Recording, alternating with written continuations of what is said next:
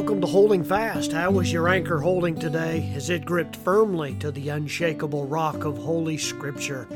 Good to welcome you in the podcast today. And the passage that we're going to just spend some time meditating on comes from the book of Ephesians, chapter 4, and verse 32. And the Bible says, And be ye kind one to another, tender hearted, forgiving one another, even as God, for Christ's sake, hath forgiven you.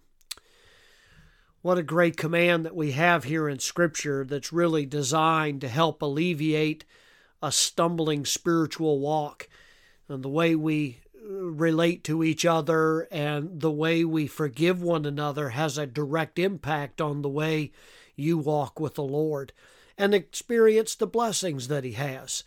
Today's podcast is really designed to help remind you and myself, as I've read it, of an important doctrine and teaching in Scripture regarding communicating correctly with one another. The Bible says that one of the great principles of communication is that I learn to let go of resentments and bitterness and grudges that linger in my heart that uh, that really doesn't affect the other person, but it causes me to be a great slave to my own unforgiving spirit, a slave to my sin. And that's exactly what happens. The other person is not held captive by it, but in your own heart. Uh, there may be uh, a grudge and resentment there that continues to hold you back from being able to experience all the great blessings of God.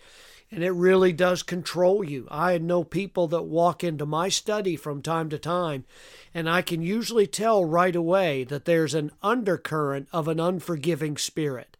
There is a petty grudge holding that is preventing them from experiencing God's blessings in their life.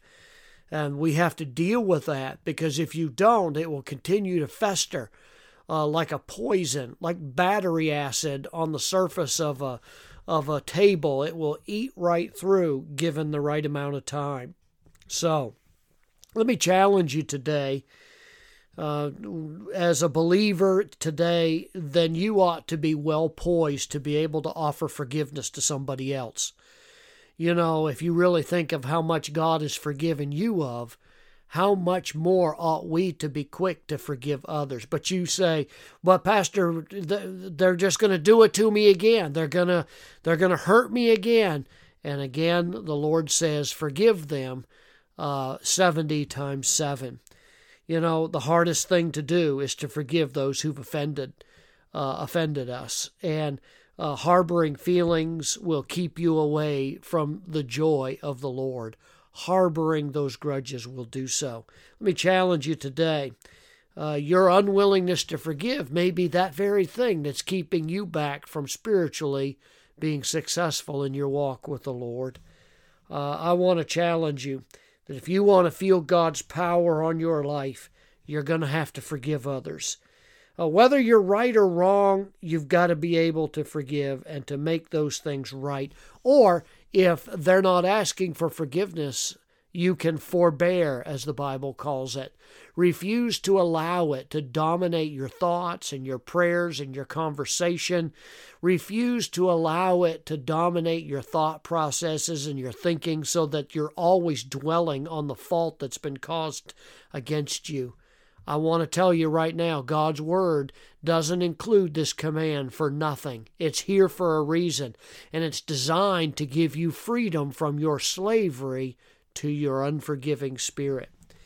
I'll never forget a story that I read uh, some time ago about a boy who was visiting his grandparents. And he was given his very first slingshot and he practiced in the woods, but he just never be never seemed to be able to, to hit his target. He would aim at it, but he would always miss.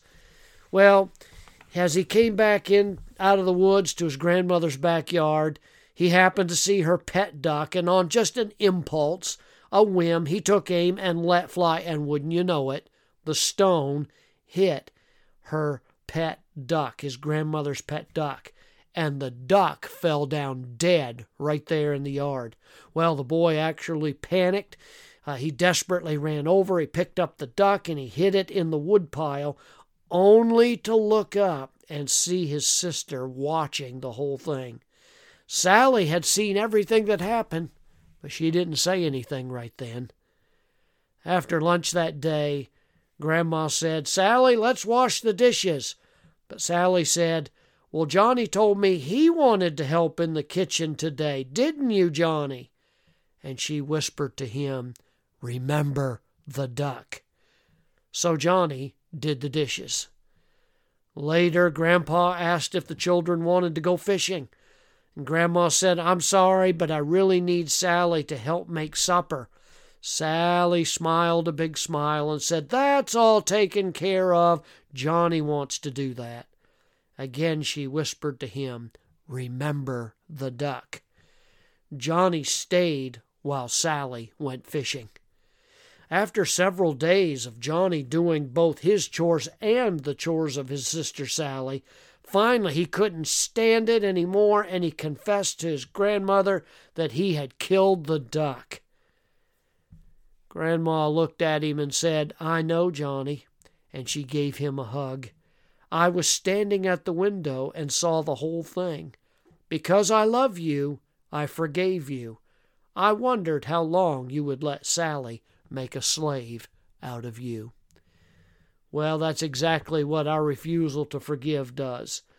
If we allow a situation of an unforgiving spirit uh, to linger in our hearts, it will turn into a bitter, rebellious heart. I want to challenge you today. Who is that person or who what is that situation that you need to let go of? It seems to have turned crossways in your life and it seems to linger and hang over your head all the time because you refuse to let it go. I want to challenge you, listener, today. Maybe you need to just go to the Lord right now. You need to forsake that anger and that bitterness and resentment, and you need to forbear or forgive that hurt that's been done against you. And be prepared. God will do some great things in your life as a result. Don't hang on to it, it'll poison your soul. So, be forgiving, be kind one to another, tender hearted, forgiving one another, even as God, for Christ's sake, hath forgiven you. God bless you today, praying for you. Walk with Christ, be obedient to Him, experience the joy of your salvation.